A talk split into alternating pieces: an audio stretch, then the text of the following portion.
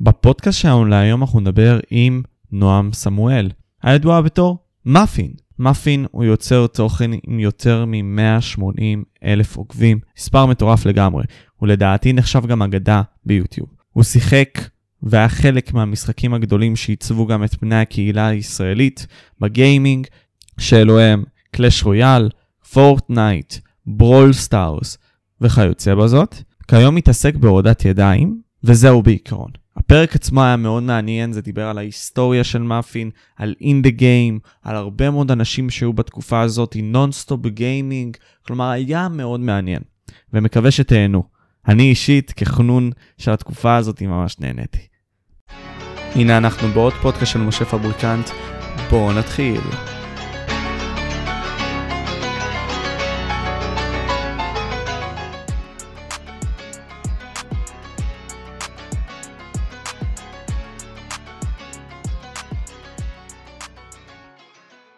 טוב. אז יש לי פרסומת, אחי, אצלך בלייב. תכניס לי את הכסף, אחי, תכניס לי את הכסף. טוב, אנחנו באוויר. תשמע, אחי, נועם, מה מן? אחרי הרבה מאוד זמן, אחי. תשמע, כאילו, אתה חזרת לפני חצי שנה, אבל זה הרגיש לי כאילו כל כך הרבה עבר, אחי, וכל כך הרבה זמן לא היית ביוטיוב, אחי, כל הזמן. זה מטורף, אחי, כיף לראות אותך. כאילו, מעלה תוכן באופן רציף, כאילו. כיף גם להיות פה, כיף באמת לחזור. עובד קשה, אחי, עובד קשה בחזרה הזאת. בלתיים חבר'ס, אני אבוא ואקריא טיפה צ'אט ושיט, ובואו נתחיל את הדברים האלה. דיזר, מה נשמע? ג'וני, מה נשמע? בכללי, חבר'ס, כן, אני יודע, לא עשיתי הרבה מאוד זמן לייבים. והנה, תסתכלו, כאילו, יש לנו סיבה טובה. אנחנו פה עם נועם. נעבור לקריירה שלו. באמת, מהימים הראשונים שהוא באמת התעסק בקלאש רויאל, והיה בין הטובים, לא, באיזשהו מקום היית הכי טוב בארץ, כמה פעמים, ובעולם היית... כן. מה? זה משתנה, אתה יודע, זה משחק pay to win, אז באמת היה כאלה שהוציאו מיליונים על המשחק, אבל כן, היה פעמים שהייתי מקום ראשון בארץ. אז בוא נדבר על זה, כלומר, קודם כל, מה נשמע עם אליו? תודה רבה למחמאה, אחי, שמח שנהנית.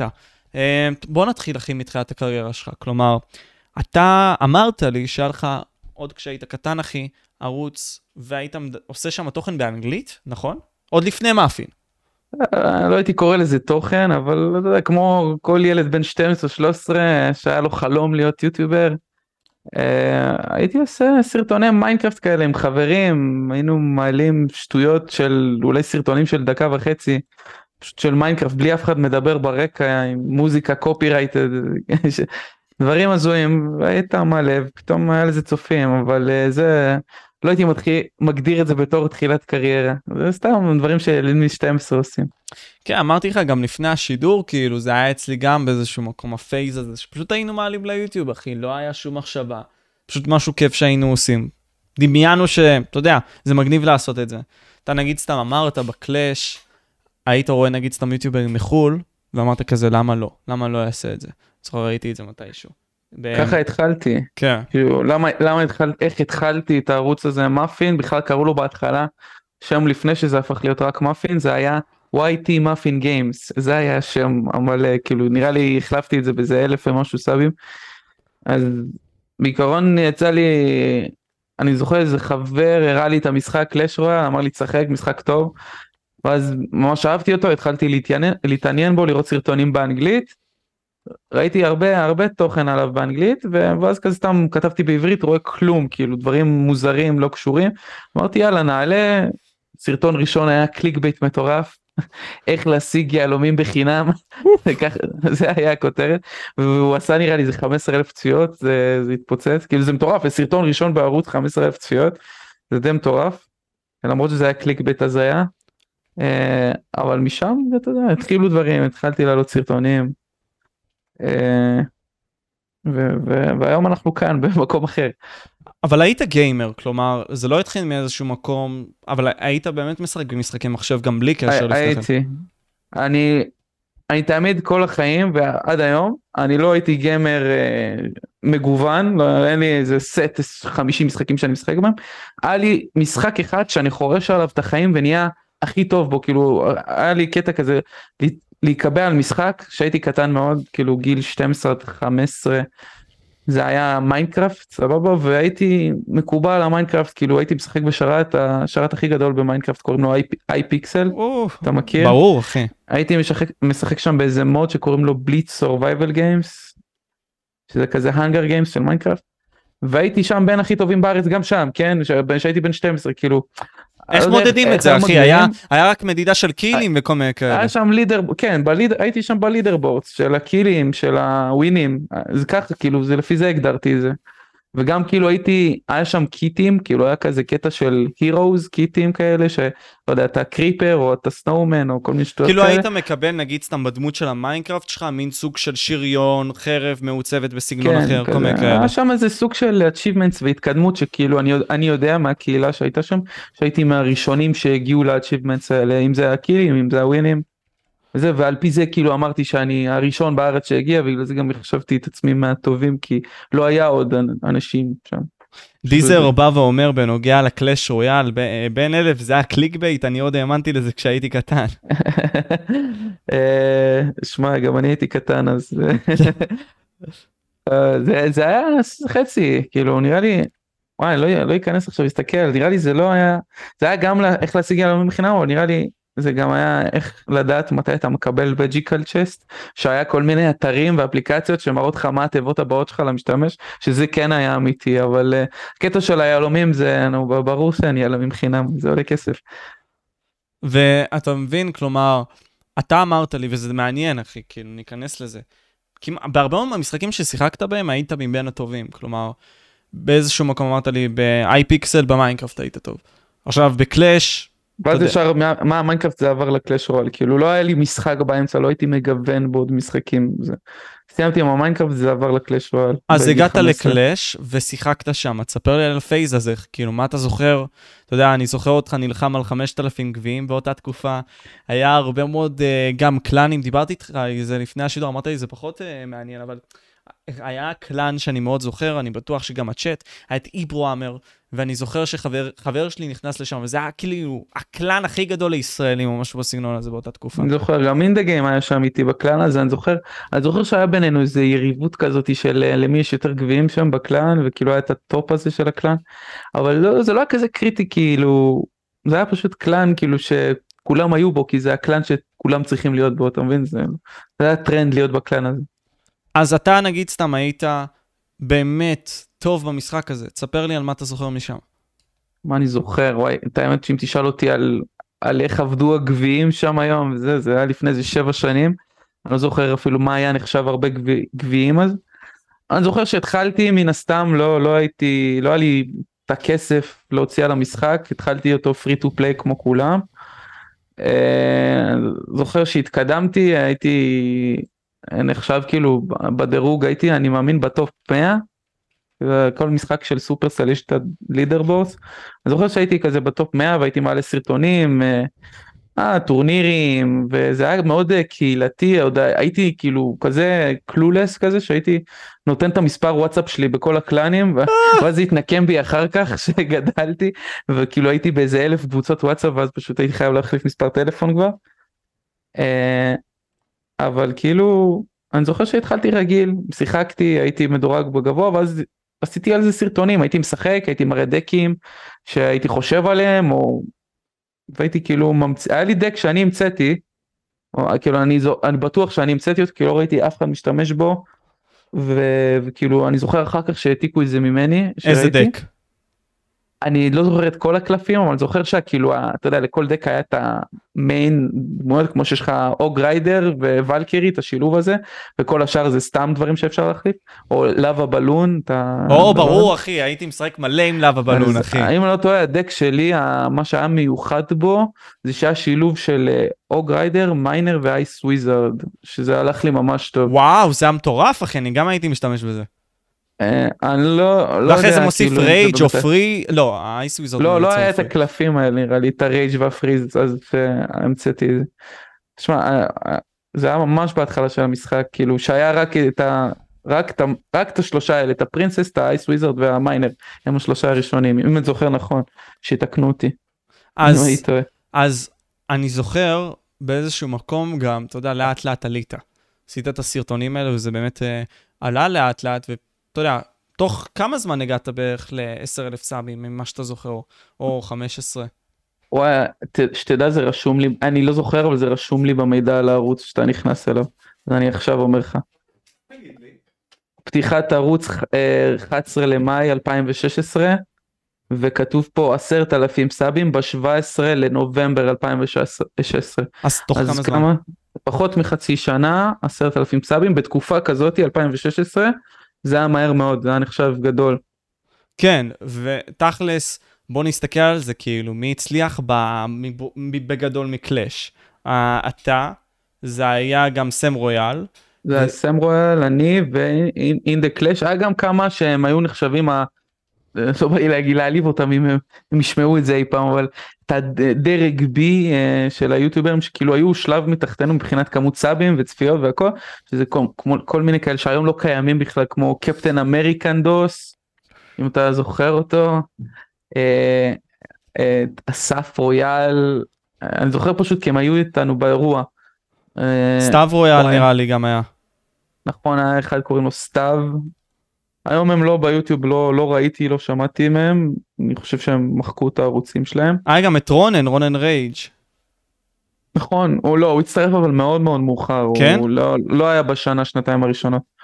כאילו, לא שנתיים, כי המשחק לא נמשך, הוא לא היה בשנה הראשונה, הוא אולי אחרי שנה נכנס, והוא לא... וזה נכנס, אני זוכר שסם הביא אותו, הם חברים, הם נראה לי גדלו ביחד או משהו, הוא וסם. כן, שותפים. אני חושב שסם הביא אותו באיזשהו שלב, והוא כזה עשה את הקלאש רויאל, אבל אז כאילו, זה נגמר הטרנד. טרנד חלף. טרנד חלף. אבל בוא נסתכל על זה, כאילו, יש פה כמה דברים. קודם כל היה את הכנס, היה כנסים, אחי. ותשמע, זה היה מטורף, כאילו, אנשים פה לא נראה לי מצליחים להבין מה זה, בפעם הראשונה באמת. אתם כאילו הייתם הכוכבים הראשונים שלנו, תכלס, מיוטיוב. כשאתה מסתכל על זה בגדול, עם כנסים וכל מיני כאלה, אולי היה גיימון ב-2015, יכול להיות? היה דברים, אם אני זוכר נכון, היה עם דברים עם נונסטופ, ועם גיימר צ'אנל, והיה את התוכנית הזאת של הגיימרים, שהייתה לפני ש... Legends of Gaming, כל מיני כאלה. Legends of Gaming, והיה להם איזה אירוע או שתיים. אוקיי. אבל כן, זה הכנס הראשון של קלאש רויאל, האיס רויאל, מבין הכנסים הראשונים שעשו, כאילו, ההפקות, לא, אני בטוח שהוא בחמישה הראשונים, כאילו, שיצאו. לא היה הרבה. ופה אני שואל את עצמי שאלה כזאת, בין כמה היית כשזה היה? כאילו, היית בין כמה? 15-16?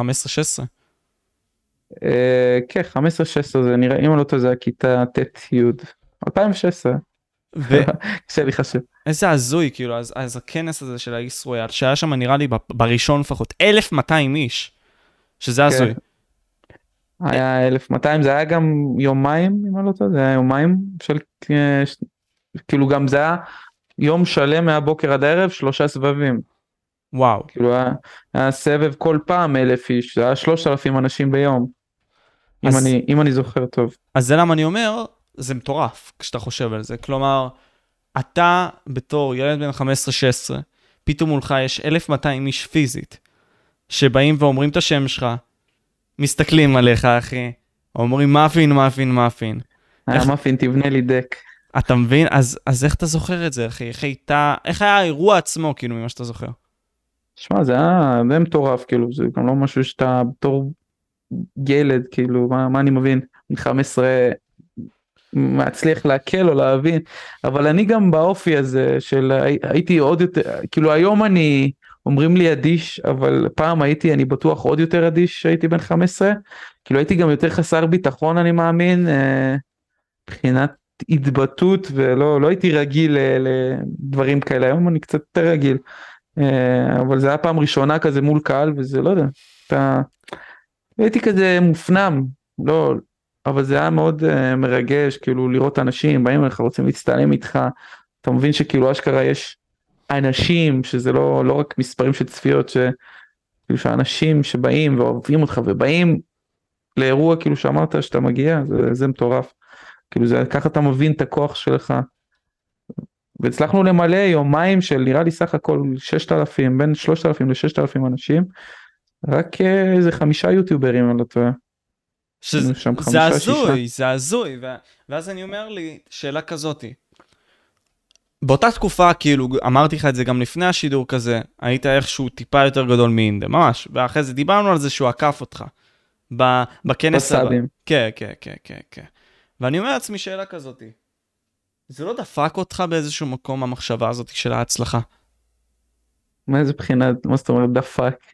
כי זה מטורף, אחי, אתה ילד צעיר, אתה פתאום מקבל הרבה מאוד תשומת לב אתה יודע, זה הרבה מאוד אנשים שפאקים מכירים אותך.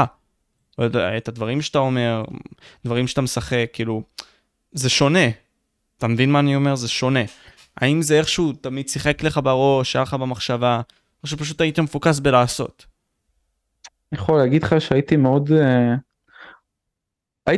כאילו, תמים ביוטיוב. אני באמת לא זוכר את עצמי מסתכל על היוטיוב שהייתי עושה אז, אני זוכר בקלאש רויאל הרבה לייבים גם, עשיתי הרבה סרטונים, הרבה לייבים, אתה יודע, זה גם לא היה איזו השקעה גדולה, זה היה סרטונים בלי הרבה עריכה, זה נטו גיימפליי, משהו שהיום לא קיים ביוטיוב, הנטו גיימפליי הזה.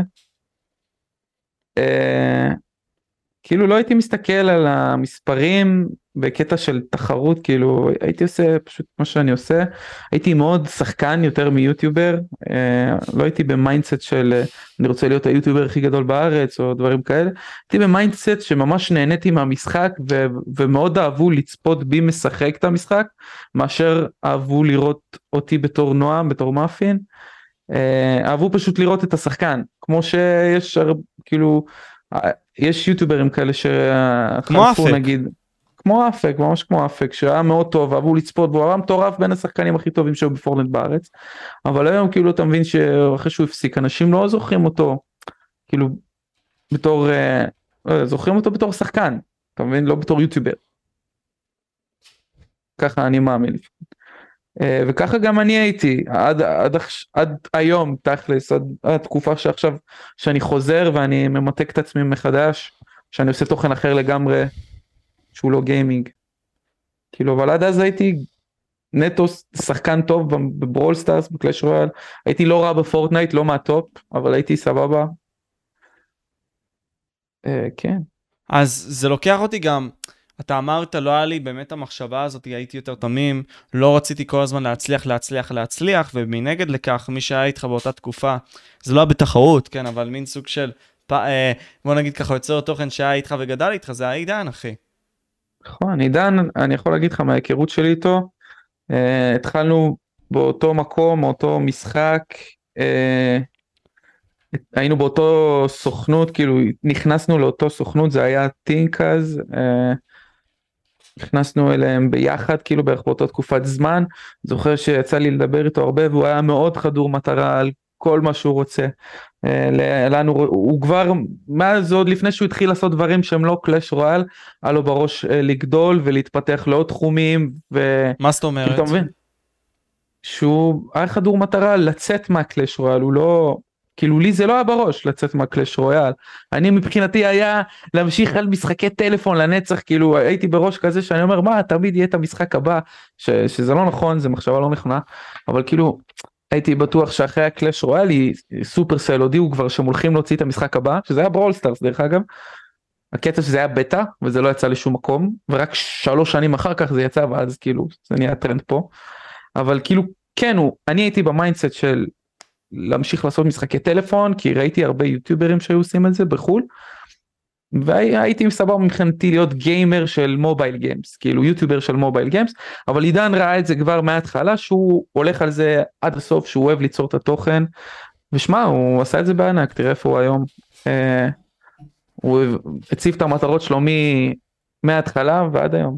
הוא גם נראה לי אמר את זה באחד הרעיונות, שהיתרון שלו שהיה לכם באיזשהו מקום זה שהוא היה פשוט בוגר, כאילו בוגר פיזית. הוא היה בן 18, אנחנו בני 15. כן.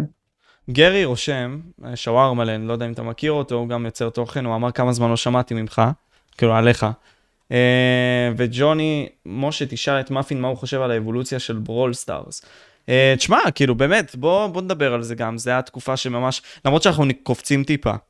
דילגנו על הפורטנייט. בין הקלאש רויאל לבראול סטארס. אז אוקיי, אז בגדול, היית בקלאש רויאל, היית שם ממש טוב, מה אתה עוד זוכר? כלומר, היה את הכנסים, דיברנו על זה. הכנסים, היה הרבה כנסים של קלאש רויאל, זה לפחות 5-6 כנסים.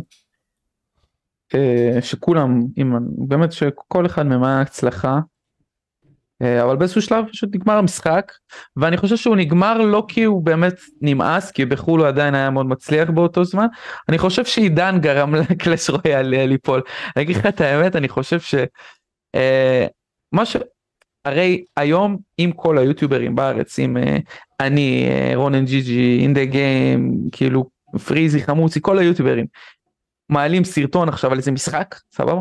ואנחנו נשחק את זה חודשים, כאילו פתאום אנחנו חודשיים רצוף על אותו משחק, אנחנו הופכים את זה לטרנד, כאילו כולם ישחקו בזה, אם נקדם את המשחק, למרות שזה לא עבד עם 1v1 לול, אבל למרות ש...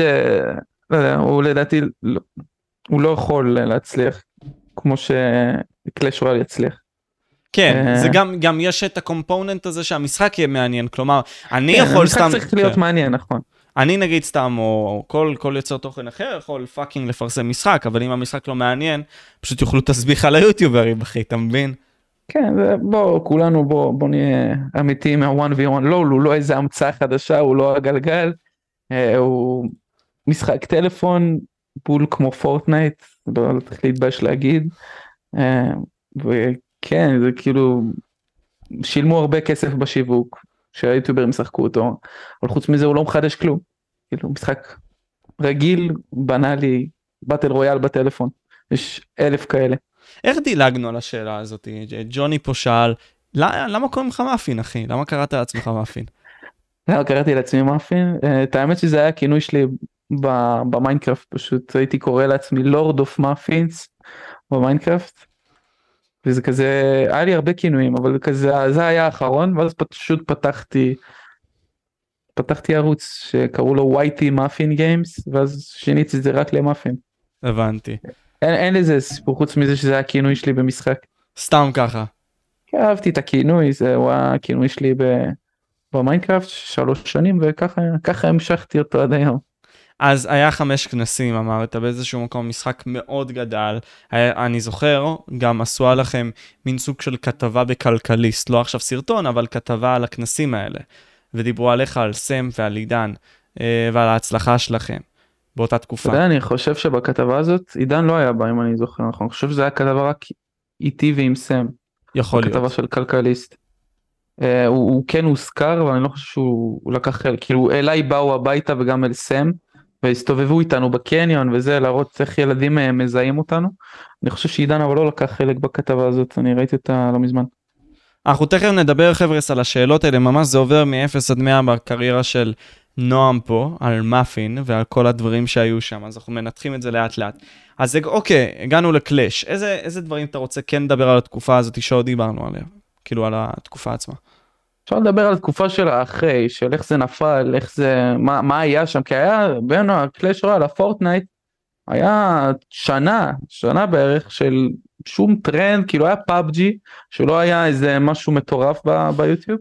הוא לא היה ביוטיוב, אבל אני זוכר רונן שיחק, אליאסו שיחק בטוויץ' האומנם.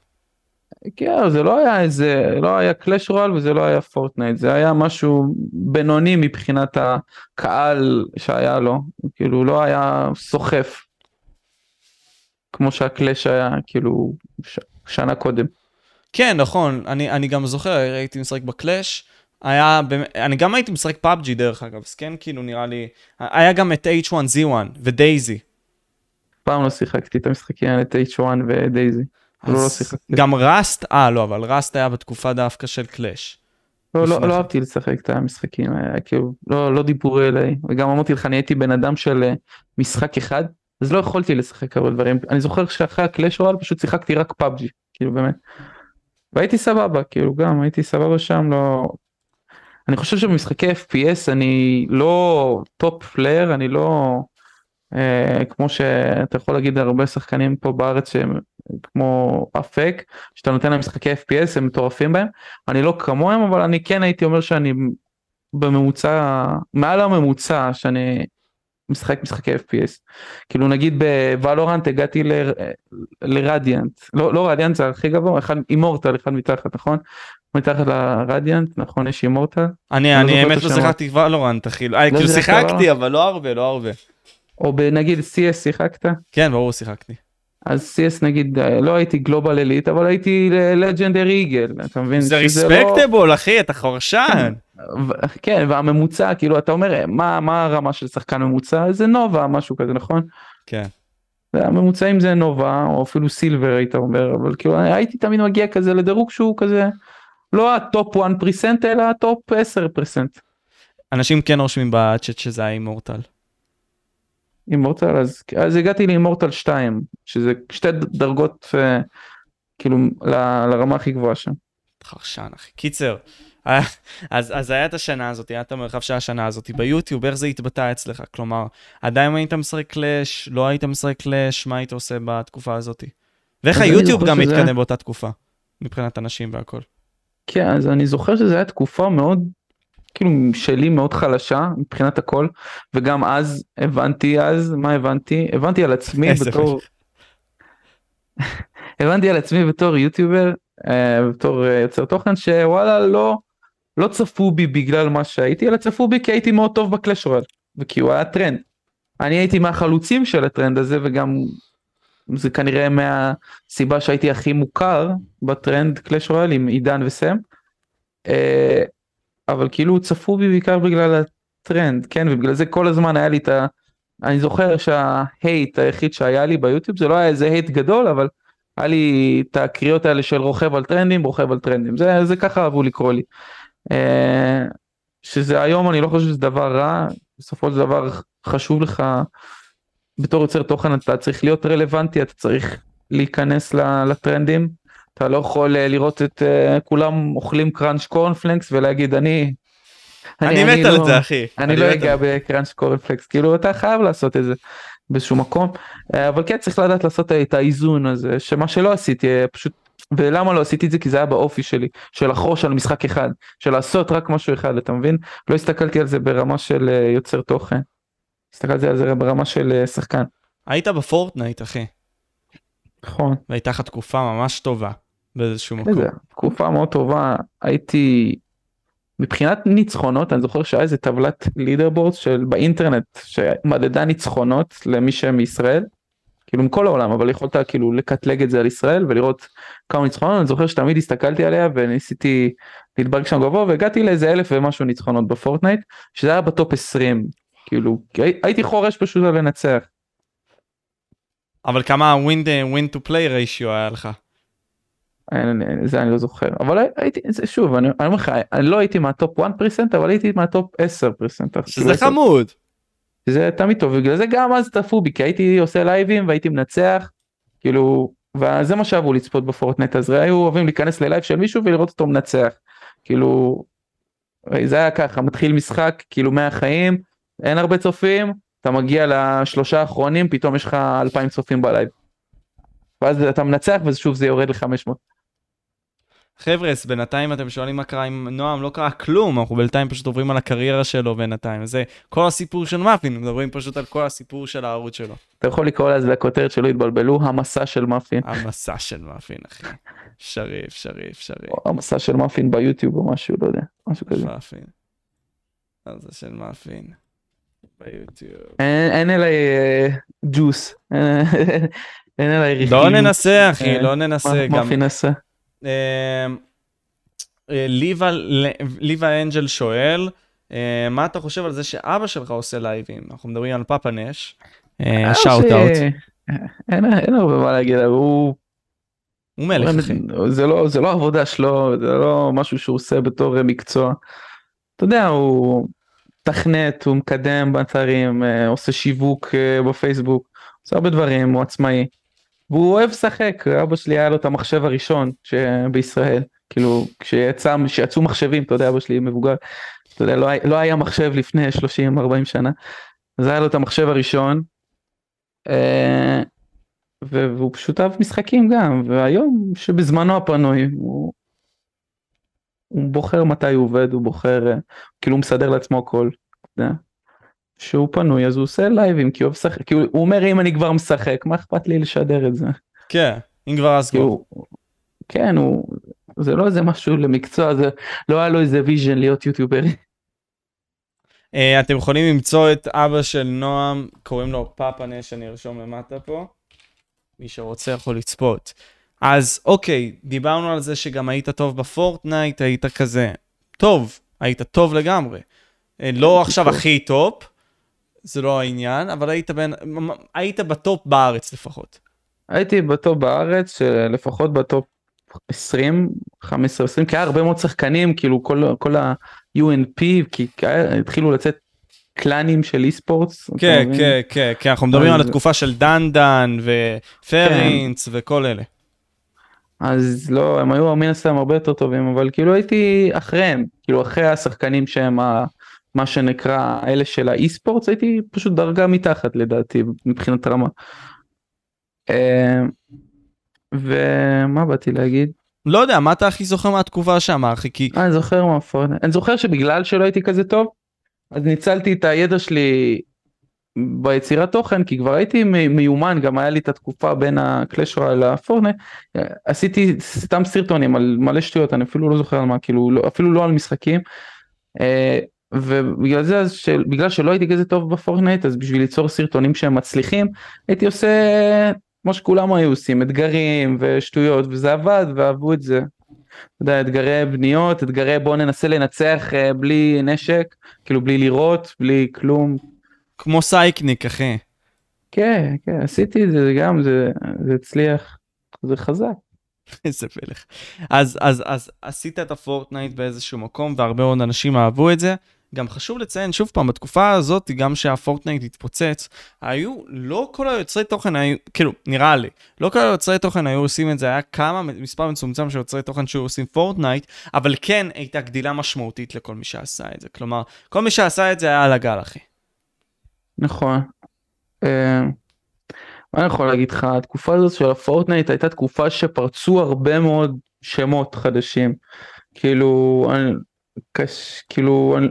לא היה הרבה אנשים ביוטיוב, וזה פשוט, הפורטנייט הכניס הרבה קהל של צופים והרבה יוטיוברים.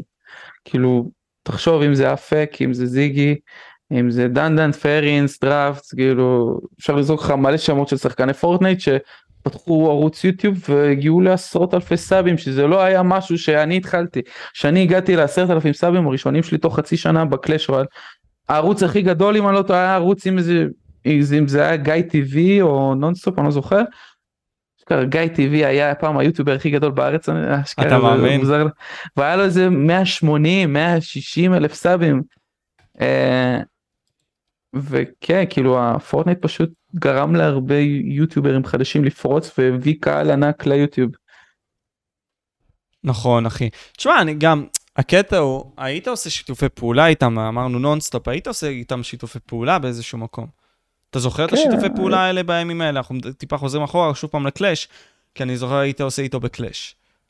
עשיתי איתו שתי שיתופי פעולה נראה לי עם נונסטופ, עשיתי הרבה עם עידן, הסרטון השני הכי מצליח שלי ביוטיוב, נראה לי קוראים לו אקסקיושנר אחד נגד זה, 500,000, זה היה רעיון של עידן, שתדע, אתה מבין, הסרטון השני הכי מצליח בערוץ לי, עידן אמר לי בוא נעשה אותו, כאילו הוא אמר תעשה את זה לערוץ שלך, הסרטון הזה, אני לא אשכח את זה אף פעם, הוא היה מקום שני בסרטונים החמים, מאחורי השיר זהב של סטטיק ובנאל, זה מאוד מאוד ישן, אבל כן, כאילו צילמנו, תראה איזה צילום, כאילו רואים לי את המצח, אחי, אני מסתכל למטה, זה דברים שהיום לא היה עובר בשום מקום, נראה חובבני רצח, אבל זה עשה כאילו איזה 500,000 צפיות, וכאילו היום זה כבר הגיע כמעט לאיזה 700, וזה כאילו, וזה היה הרעיון של עידן, אני זוכר, והוא אמר לי, תן לי קרדיט, כי הוא ראה שזה התפוצץ, ואז הוא גם ניסה לעשות משהו דומה, כאילו רק עם,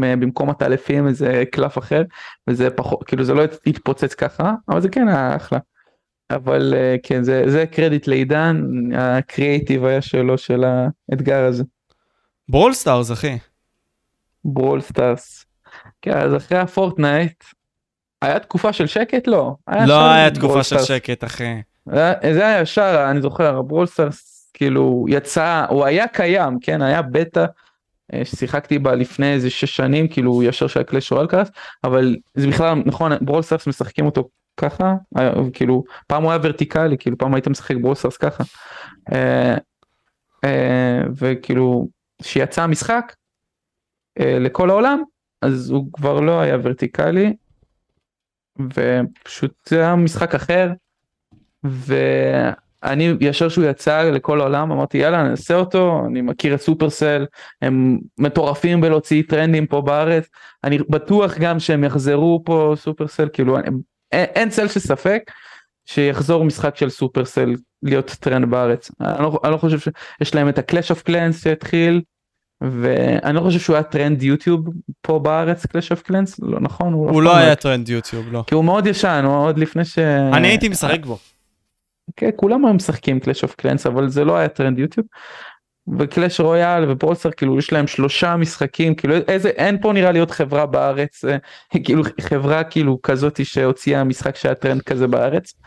הם מטורפים בלהוציא מובייל גיימס, כאילו, ואני בטוח שיש להם עוד אחד שהולך לצאת. ואני לא יודע אם הוא יהיה טרנד מטורף, אבל אני מאמין שהם יצליחו להוציא עוד משחק. תשמע, רמבל סטארס נגיד לא עבד. לא, זה היה, מה זה היה? אני זוכר, זה היה משחק הזה של חיות וכדורגל. נראה לי. זה, למה בכלל הוא, אני לא זוכר איך הוא בכלל התפרסם, אני זוכר נראה לי שרונן פשוט, לא רונן, לא זוכר. משום מקום משחק הזה צץ, וזרקו אותו ומלא ניסו אותו, אבל הוא נגמר פחות. כן, רונן עשה עליו סרטון, הוא עשה עם מי זה היה? עם אינדקה. אבל זה היה נראה לי בשביל לקדם את האירוע של בראול סטארס ורמבל סטארס. וגם קפטן בן היה עושה את זה. כן, אני זוכר, גם אני שיחקתי בזה גם, אבל לא יודע, הוא ממש נגמר מהר הטרנד הזה. כאילו, לא נמשך יותר מחודש, חודשיים. אז... אתה שיחקת בפאקינג ברול סטארס, היית אומר שזאת התקופה הכי גדולה שהכי גדלת בה? זה, מבחינת סאבים לא נראה לי, עליתי מ-120,000 סאבים ל-180. כן, עליתי מ-120,000 ל-180,000 סאבים בתקופה של ברול סטארס, אבל מבחינת צפיות הייתי בשיא שלי, מבחינת צפיות. יותר מקלאש רויאל ויותר מפורטנייט. ואני חושב שזה הסיבה... כי אני חושב שגם הייתי מהטופ של הטופ, הייתי תמיד מקום ראשון, שני או שלישי, מבחינת גביעים. וזה היה מאוד תקופה חמה של לייבים, ואני הייתי עושה לייבים הרבה, גם רונן היה עושה לייבים של ברול סטארס הרבה, אבל הוא היה יוטיובר יותר קטן, וזו הייתה תקופה שהוא היה כזה שנוי מחלוקת ביוטיוב. למה? כי... היה את האלה שמאוד אוהבים אותו, אני אחד מהם, והיה את האלה שאמרו שהוא מקלל מלא ושהוא רייג'ר, כאילו זו הייתה תקופה שהוא היה מאוד רייג'ר, אתה מבין? נכון. אז הוא היה מאוד שונה מחלוקת, לא מבחינת יוטיובר, מבחינת קהל, כאילו ככה הסתכלו עליו אני מאמין, אבל זה גם עזר, אם לא טועה בברול סטארס הוא הגיע ל100,000 סאבים. וגם אני בברול סטארס גדלתי, בקלאש רויאל גדלתי אחרי הרבה בסאבים, עליתי מ-0 לאיזה 70-80 אלף, בפורטנייט עליתי מ-80 ל-120 אלף, ובברול סטארס עליתי מ-120 ל-180, ואז ירדתי 20 אלף סאבים שפרשתי. אבל על זה אנחנו תכף נדבר, אבל אני רוצה להתעכב על זה, כי היה לך קודם כל סרטון שהגיע ל1,400,000 צפיות, כיום זה הזוי, כלומר... עזוי. מה זה מטורף. זה, אני לא זוכר בכלל איך, באיזשהו, מתי זה כאילו התפוצץ, כאילו מתי הבנתי שסרטון שהולך להגיע ל1,000,000 צפיות, אבל זה פשוט התפוצץ, זה, שמה, אני אגיד לך את האמת, כשאתה מסתכל עליו בשידור חוזר, אני אומר, מה, איך לא ראיתי שהולך לצאת שם עוד לג'נדרי, למה הופתעתי ככה, אבל דוגרי שהייתי ברגע הזה של הלייב, לא ידעתי שהולך לצאת שם עוד קלף, ובגלל זה קפצתי, כאילו הייתי בשוק, אמרתי, כאילו, הייתי בתסביכים, וגם כי מאוד אהבתי את המשחק, מאוד התרגשתי ממנו, ולהוציא לג'נדרי במשחק הזה, זה לא היה משהו כזה פשוט, באמת, כאילו, הוצאתי איזה 3,000 שקל כדי להוציא לג'נדרי במשחק. זה כאילו, ואני זוכר שהיה לי את המשחק שנים, כי היה לי אותו מהבטא, והיה לי, היה לי רק לג'נדרי אחד או אפילו 0, נראה לי היה לי 0 לג'נדרים, ואז שכאילו המשחק יצא חזר, אבל כאילו באמת להוציא לג'נדרים במשחק הזה זה היה כואב בכיס, אתה באמת יכולת להסתכל על כל כך הרבה יוטיוברים שעושים פתיחת תיבות, וזה היה תקופת פתיחת התיבות של הברול סטארס ביוטיוב, הם מוצאים שם אלפים בסרטון בשביל לנסות להוציא, ולא היו מצליחים. חלק כן גם, אבל הקטע מה שהמיוחד אצלי, שזה היה 2 ו1, זה היה שתי לג'נדרים טבע אחת, שהסיכוי לזה אפסי, וזה סרטון שעד כדי כך, כאילו התפוצץ, שהוא הגיע לחול, כאילו, היה לי שם תגובות בפורטוגזית, שהיה להם מאות לייקים, אני זוכר שזה יוטיובר צרפתי או איטלקי, או סגור, עשה עליי סרטון ריאקשן, והיה לו איזה מיליונים של סאבים, כאילו, יש יוטיוברים 1.5 מיליון סאבים, עשה עליי סרטון ריאקשן. מדהים. אני לא זוכר את השם שלו, הייתי אומר לך, אבל אני זוכר את זה. פורטוגזי, אחי, זה מה שחשוב. אם אתה תיכנס לסרטון... אני הראיתי את זה לצופים. עצמד את התגובה. עצמד, אתה יודע, אתה רוצה לתרגם אותה? זה טול, כן. תרגם אותה, תסתכל את התרגום. זה משהו, נראה לי הוא העליב אותי, נראה לי הוא היה אומר לי איזה טיפש אתה, זה התגובה. איזה מצחיק זה אם הוא אומר לך. איזה ברזילאי בא לראות את הבחור הכי מחורבן בעולם. זה מה שכתוב שם בתרגום? כן, בוא נראה את זה גם לצופים, שלא יחשבו שאני מפברק, כן. כן, זה מה שרשום אחי. בוא נראה איזה...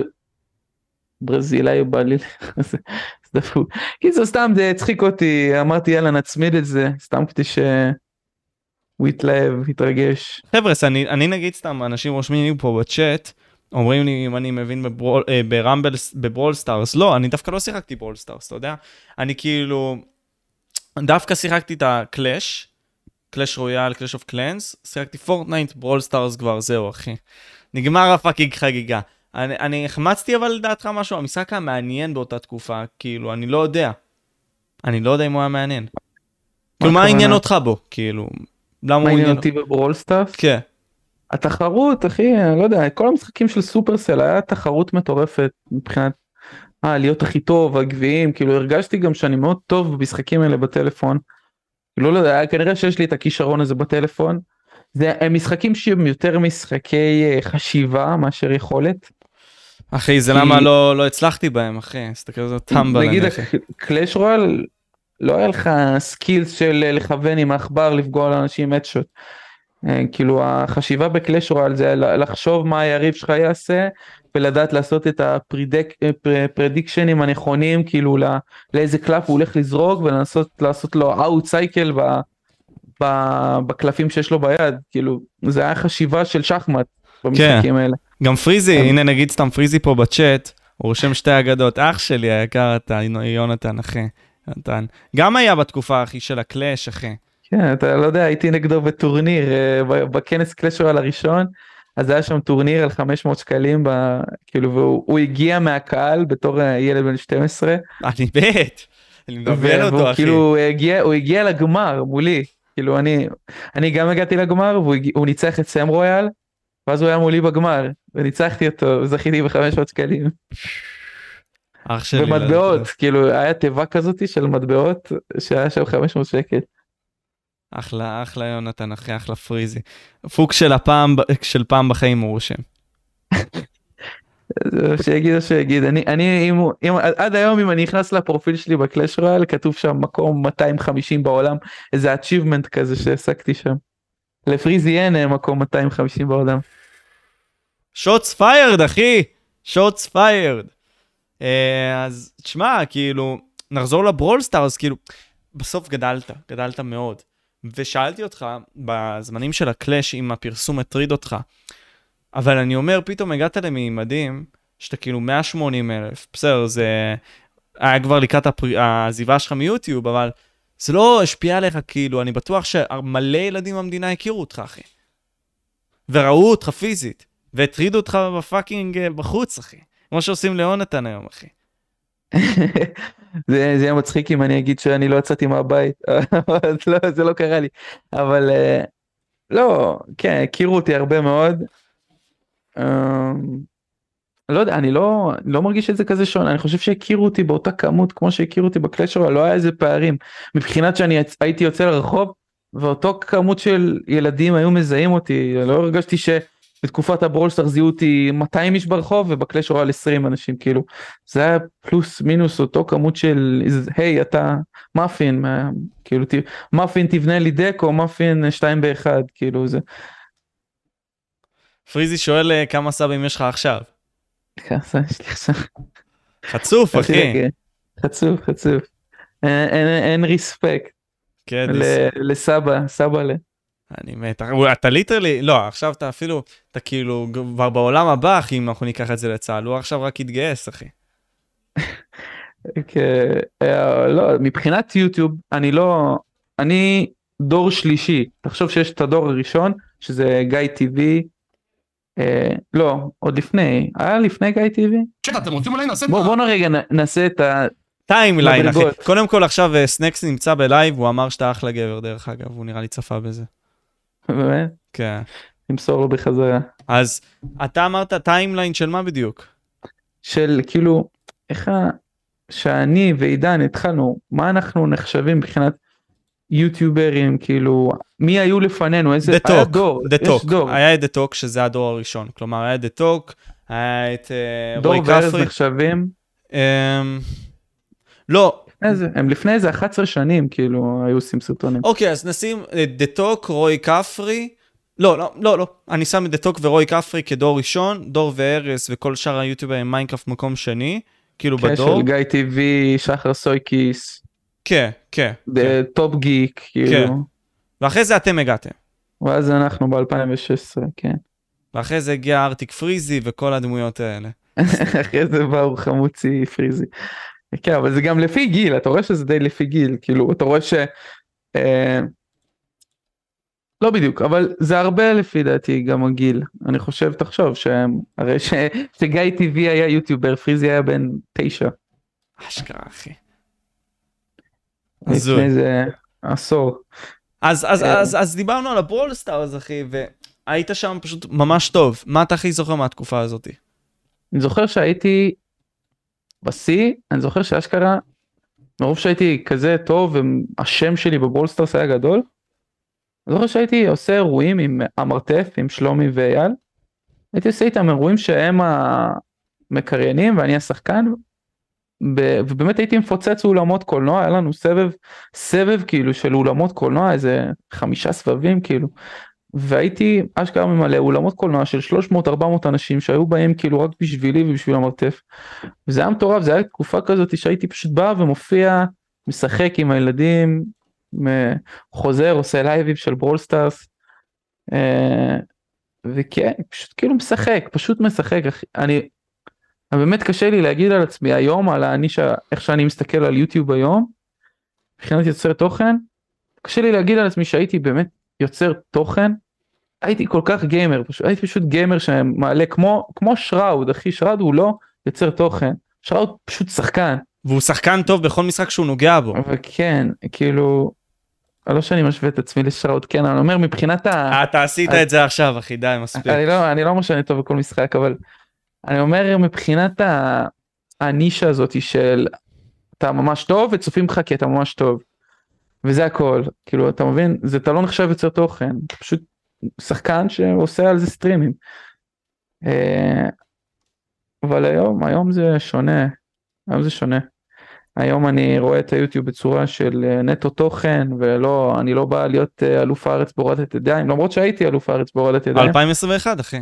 ב-2021 ניצחתי בתחרות, עד גיל 21, זה היה כאילו קטגוריה תחת קטגוריה של עד 70 קילו, עד גיל 21, וניצחתי, ואת האמת שלא בתור איזה מקצוץ, כאילו ניצחתי והייתי מקום ראשון, אבל לא הייתי טריירד על המקצוע, פשוט זה היה סוג של כזה כישרון טבעי, הייתי בא איזה 2-3 לאימונים, כאילו לומד טכניקה, יש את האגודה להורדת ידיים בישראל, שמתאמנים בפתח תקווה קבוע, זה קהילה כזאת של איזה 50-60 חבר'ה שמלמדים טכניקות, יש שם כמה שמתחרים בחול, הייתי אצלם, ואז הייתה תחרות האליפות הארץ, ואתה מבין, זה ספורט קטן, כן, אין הרבה משתתפים, הייתי 10 משתתפים על הקטגוריה, הלוואי שהוא יהיה ספורט גדול בארץ, לדעתי זה ספורט מטורף, אבל ניצחתי, ויש לי את הטייטל הזה של אלוף הארץ בהורדת ידיים עד 70 קילו למשקלי, עד 70 קילו לגילאי עד 21 ב-2021. אז רגע, אז בואו ננסה לפרק את זה, כלומר, בברול סטארס גדלת משמעותית באיזשהו מקום, ב-60,000 סאבים בערך, נכון. עכשיו, אתה בעיקרון היית ביצר תוכן ענק באותה תקופה, וקרה איזשהו מקרה. מה המקרה היה? עזבת אחי לצבא. זה את האמת. וכאילו עשית את זה בנונשלנט אחי, כאילו לא היה אכפת אחי, כאילו על הזין, לא אמרת כלום, לפחות ממה שאני יודע, כן? לא אמרת כלום אחי, נעלמת, התעדת מהעולם. זה היה הדרגתי, זה לא היה באמת בבום, פשוט אני מאמין שלא הרבה שמו לב, אבל ההדרגה בזה הייתה ככה, הברול סטארס התחיל לדוח, סבבה? למרות שהבנתי שהוא חזר קצת, כשאני פרשתי הוא לא נעלם לגמרי, עדיין שמתי לב שאינדה גיים וחמוצי ועוד כל מיני יוטיוברים היו עושים ברול סטארס, אבל זה כאילו היה בסוף שנת 2019, הברול סטארס דאח, יצא פיפא חדשה, זה היה איזה הייפ כזה, פיפא 20, והתחלתי גם אני, חברים אמרו לי בוא תשחק, ודי התמכרתי לפיפא 20, והייתי משחק, כאילו, לא בסוני, הייתי משחק פיפא דרך המחשב. כאילו, הייתי, יש באוריג'ין, אתה יודע, אתה פספקטיב. או, ברור, אחי. הייתי משחק מפיפא 13. אז הייתי משחק דרך המחשב, כאילו, חיברתי שלט, לא שיחקתי עם מקלל ואחבר פיפא, אבל כאילו, חיברתי שלט המחשב, הייתי חורש על הפיפא, וסתדעה, גם בפיפא, היה לי מזל מטורף, וזה גם למה התמכרתי, כי הכנסתי לפיפא פעם ראשונה, לא שיחקתי בחיים פיפא לפני זה, פיפא 20 פיפא ראשונה ששיחקתי, ואמרתי יאללה נו נשים 20 יורו, נקנה קצת חבילות, למה לא, ומה יוצא לי חבילה ראשונה, פיפא אי פעם, פיפא ראשונה שקניתי כל הזמן, אני מה יוצא לי, תנחש. רונלדו. נכון, יצא לי קריסטיאנו רונלדו ביום הראשון, בתחילת הפיפא, היה שווה איזה 2.5 מיליון קוינס, כאילו הייתי כולי בעננים, כאילו אפילו לא הבנתי, הייתי עם חבר בשיחה בדיסקורד, וכזה סתם עשיתי לו שיתוף, ואני כזה מה זה, זה טוב רונלדו, כאילו זה משהו שלא יוצא הרבה, כאילו אמרתי אולי זה נפוץ, אתה מבין, כאילו לא היה לי את הידע הזה אם זה נפוץ או לא, והוא כזה התחיל לצרוח ואומר מה רונלדו, אתה טורף, אתה יודע איזה קבוצה אתה יכול לבנות עכשיו, כאילו רק התחיל הפיפא, אז כאילו זה היה שבוע ראשון, וכאילו ואז פשוט התחלתי לשחק, אהבתי, מכרתי, ניסיתי לעשות על זה לייבים ופשוט התבאסתי כל פעם מההתחלה, לא כי לא היה צופים, היה איזה 500 צופים, זה היה מספר מכובד, אבל כאילו כולם כתבו לי בצ'אט שחק ברול סטארס, שחק ברול סטארס, כאילו לא היה צ'אט פשוט, זה פשוט וייס אחי, כשאתה עולה ללייב אתה רואה את כל הצ'אט שלך, אומר לך אתה תשחק משהו אחר, וזה פשוט גרם לי לא לעשות את הלייבים, כאילו הייתי עושה כמה לייבים, הייתי לפעמים גם עושה פתיחת תיבות בלייב, אבל אז פשוט הבנתי שאנשים באים רק כדי לכתוב לי לשחק ברול סטארס, והפסקתי לגמרי, ופשוט המשכתי לשחק פיפא, אוף לייב, אוף הכל,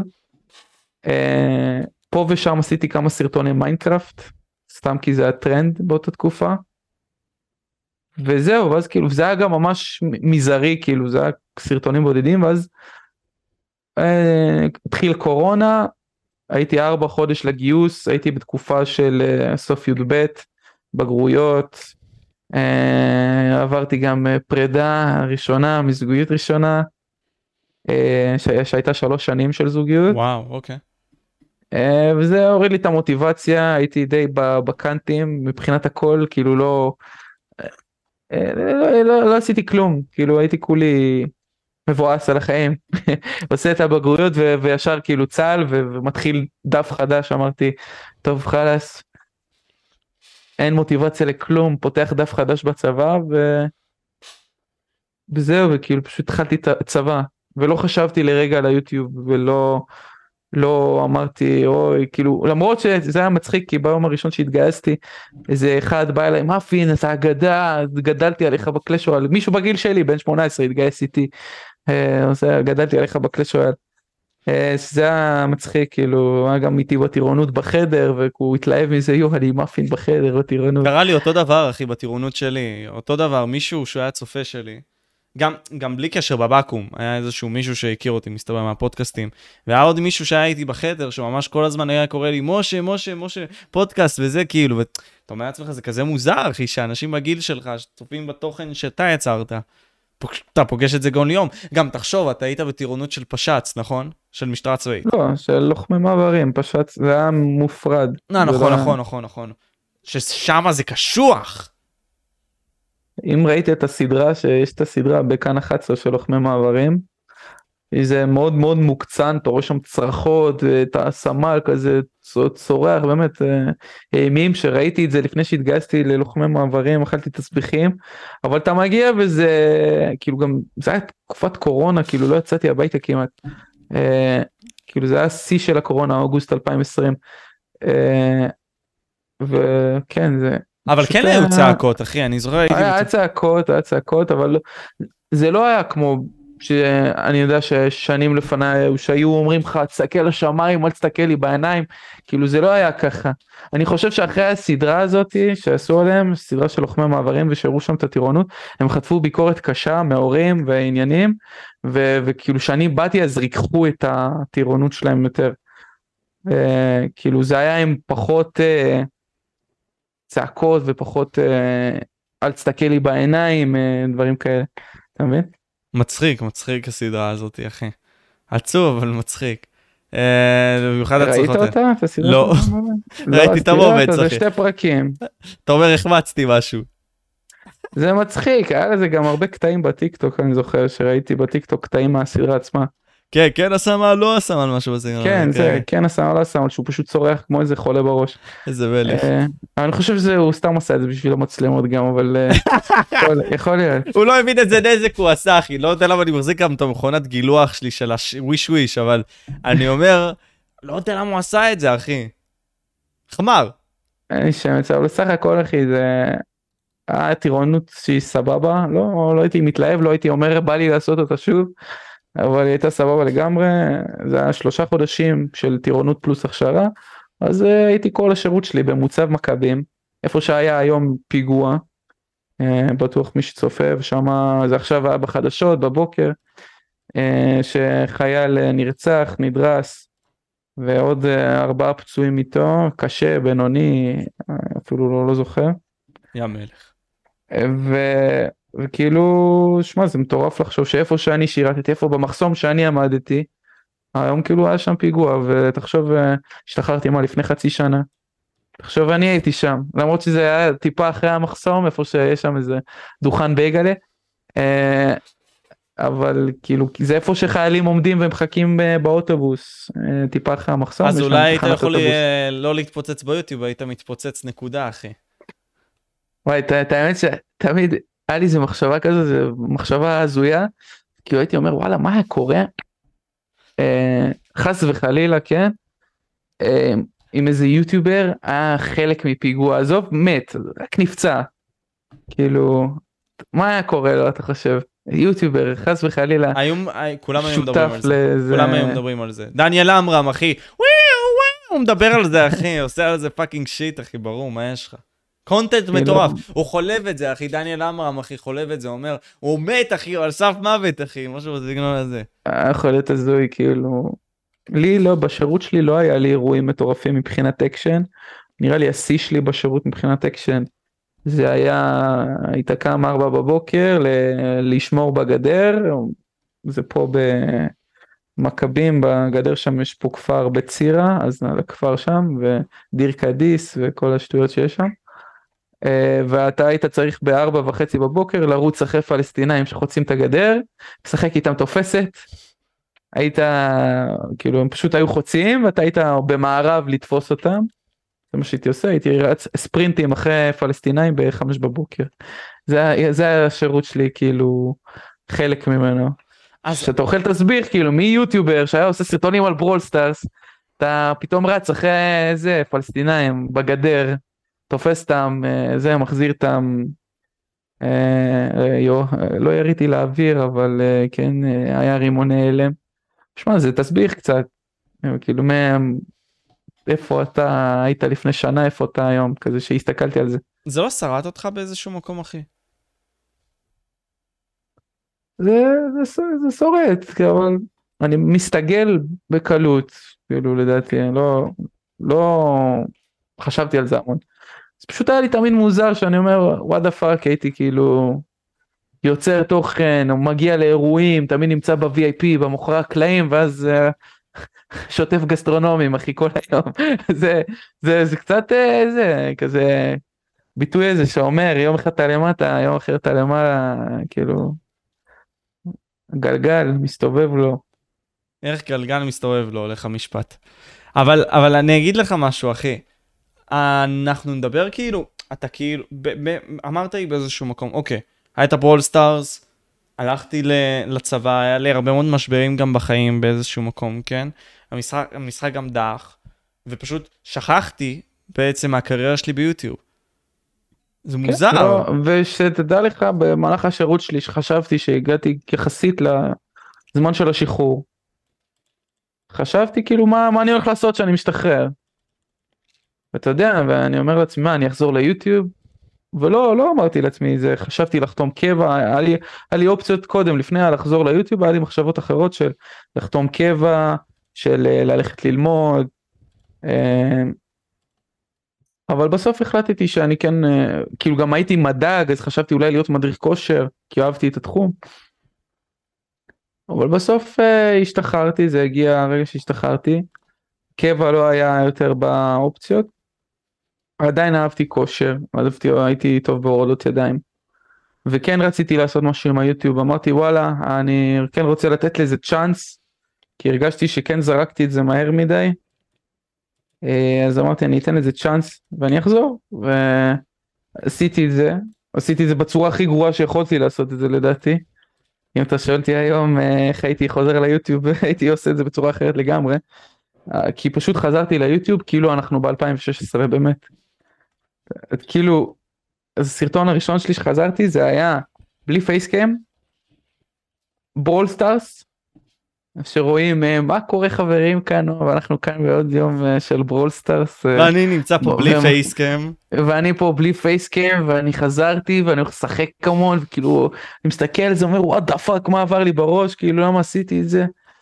כאילו, זה שונה 180 מעלות מהתוכן שאני מעלה היום, אם זה ספורט, הורדת ידיים, אתגרים, אבל בסדר, הייתי צריך ללמוד כנראה בדרך הקשה, להבין איך היוטיוב עובד, כאילו אחרי שהבנתי שהסרטון יחסית הצליח, כאילו, אבל אני חושב שהוא הצליח נטו, כי האנשים באו לראות מה מאפין חזר, כאילו הוא עשה איזה 20,000 צפיות, ואני אומר וואו, 20,000 צפיות שלא היית פעיל 3 שנים, זה ריספקט אחי. מכובד מאוד, אבל אז המשכתי לעלות, והבנתי שאני לא כיף את ה-7,000 צפיות, כי פשוט זה החרא של סרטונים, כאילו אני יכול להגיד זה, אם אני הייתי, אני של היום יכול לדבר עם העני של לפני חצי שנה, שזה לא כזה רחוק, וזה אומר, וואדה פאק, כאילו חרא של סרטונים, מה אתה עושה? תחזור ללום אחי, תהיה קצין. זה לא, אבל פשוט זה החרא של סרטונים, והתחלתי לחקור, התחלתי לראות מה קורה ביוטיוב, אצל יוטיוברים אחרים, מה עובד, מלא סרטונים של איך לשפר את עצמך, איך לגדול, ושמע, זה שיפר אותי רצח, אפשר לראות את זה ממספרים על ה... כאילו, פשוט כנס לערוץ לי, ואתה יכול לראות שממוצע של 6,000 צפיות בבראול סטארס, אני לומד היום על ממוצע של בין 30 ל-50,000 צפיות בסרטונים, שזה בטווח מאוד מאוד קצר של חזרה, כאילו, ואני חושב שזה מספרים מכובדים מאוד לבן אדם שלא היה פעיל בכלל, ול... גם זה לעבור נישה, זה לעבור תחום, זה לא גיימינג יותר, אתה מבין? לא, אנשים שאוהבים ספורט, שאוהבים הורדות ידיים, שאוהבים כאילו כושר, לא מכירים אותך בתחום הזה, כאילו אני לא לויס פיטנס, אני לא מוכר בתחום, ולעשות סרטונים בתחום שאתה לא מוכר בו, ושבכלל לא יודעים שאתה טוב בו, או שאתה מעניין בו, להגיע למספרים של 30 עד 50 אלף צפיות, זה מכובד מאוד, זה אפילו הרבה, וכאילו אני חושב שאם אני ממשיך בדרך הזאת של ההורדות ידיים, של הכושר, של האתגרים ברחוב, של כל דבר, ויש לי הרבה רעיונות והרבה דברים שאני רוצה לעשות, אני חושב שעוד שנה אני במקום אחר, אם אני ממשיך בקצב הזה של לפחות סרטון וחצי, כאילו כל שבוע וחצי סרטון, בלי קשר שיש לי את השורץ, השורץ שלי היום כבר מבחינת צפיות הם בטופ של הטופ של יוטיוברים, כאילו, יש לי הרבה מאוד שורטים שעוברים את ה-150,000 צפיות, כאילו שזה בערך הכי הרבה שאפשר להגיע בארץ, חוץ מכאלה שפתאום עוברים את ה500,000, אבל זה נדירים, אבל מבחינת הממוצע צפיות של היוטיוברים הכי גדולים בארץ, מבחינת שורטים זה באזור 150,000-200,000 צפיות, ויש לי לא מעט שורטים שמגיעים לכמות הזאת, מבחינת שורטים אני מאוד חזק, הקטע עכשיו זה להמיר את זה לסרטונים הרגילים, ובגלל זה אני גם משקיע מאוד מאוד בתוכן, בקריאיטיב, ווואלה אני בעד כאילו להפוך את הנישה הזאת שלא קיימת בארץ, של אתגרי ספורט, להפוך אותה למשהו חזק, כאילו אין אף אחד בארץ שעושה אתגרי ספורט כאילו בצורה שאני עושה, אין אף אחד כזה, אתה לא יכול להראות לי וואלה תראה אותו, כאילו, אתה יכול להגיד לי אליה בונן שהוא קרוב, כמו שאמרת לי קודם לפני שהתחלנו את הלייב, אבל אליה בונן הוא מאמן קליסטניקס, זה משהו, המטרה שלו זה לקדם את התחום קליסטניקס, אין לנו אותו מטרות, הוא לא יוטיובר, כאילו יש לו ערוץ יוטיוב, אבל הוא לא יוטיובר, וכן, כאילו, אני חושב שאני מביא כאן איזה נישה שאין בארץ, ואני עושה אותה לדעתי ברמה הכי גבוהה שאפשר לעשות, ואני בעד רק להתפתח ולעשות מזה הפקות ולהיות מטורף. הקטע הוא שלא הגעתם איזשהו מקום, כאילו, אהבת את התחום הזה לפני 2020? של כושר? של הורדת ידיים. ככה סרטונים בטיקטוק, לדעתי, שהיה לך עם לואיס פיטנס וכל מיני כאלה עוד מ-2020. יש לי את הסרטון הראשון שהעליתי, שהוא לא גיימינג, עם לואיס פיטנס, לפני 4-5 שנים, שזה היה להורדת ידיים. סרטון מאוד הצליח, שתדע, וממש התלהבתי, הוא עשה איזה 150,000 צפיות, סרטון רגיל.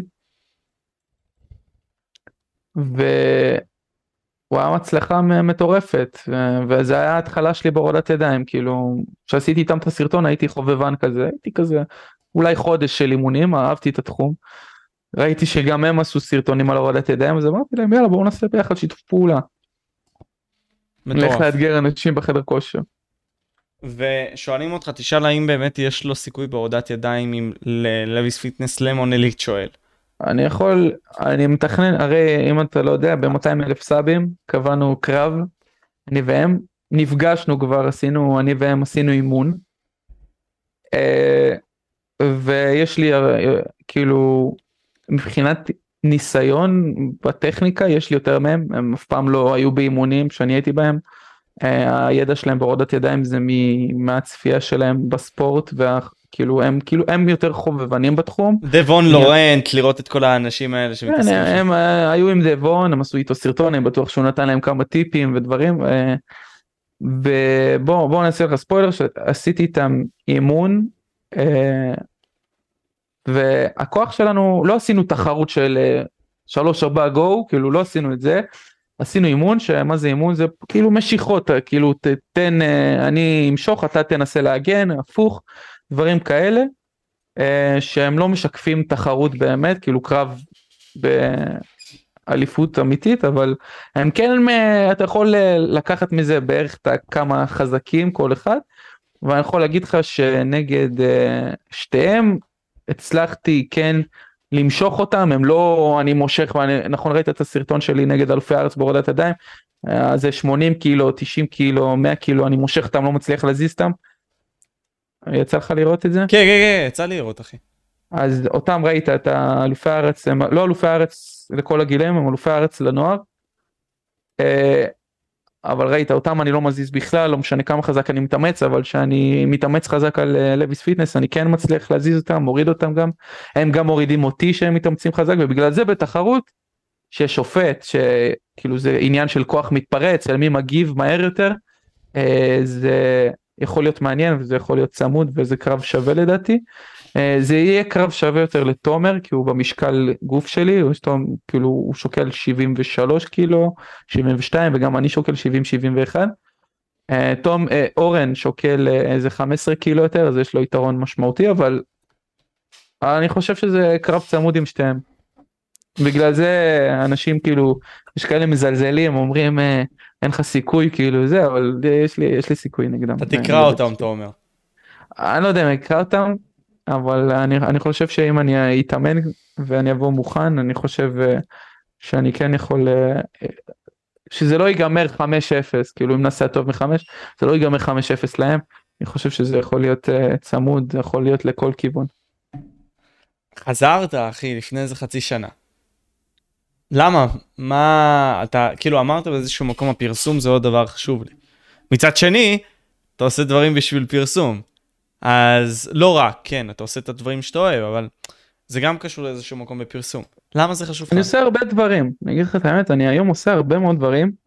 אני לא מאמין בעצמי שאני מספיק לעשות הכל, אבל אני עושה הרבה דברים. אני גם יוצר תוכן ליוטיוב. אני גם לומד שיווק דיגיטלי במכללה ראשון, שלישי, חמישי, 7 שעות, כאילו 3 ימים בשבוע, 3 ימים בשבוע. ואני גם עורך סרטונים לעסקים, כאילו בתור עורך וידאו, כאילו אני עושה עריכות לבעלי עסקים, כאילו, ואני גם, יש לי מערכת יחסים ומשפחה וזה, כאילו, הכל צריך לתת תשומת לב. אז כאילו, היוטיוב, כן, אני נותן לו כרגע נפח מאוד גדול מהחיים שלי, אבל אני עדיין לא נותן בו את 100%.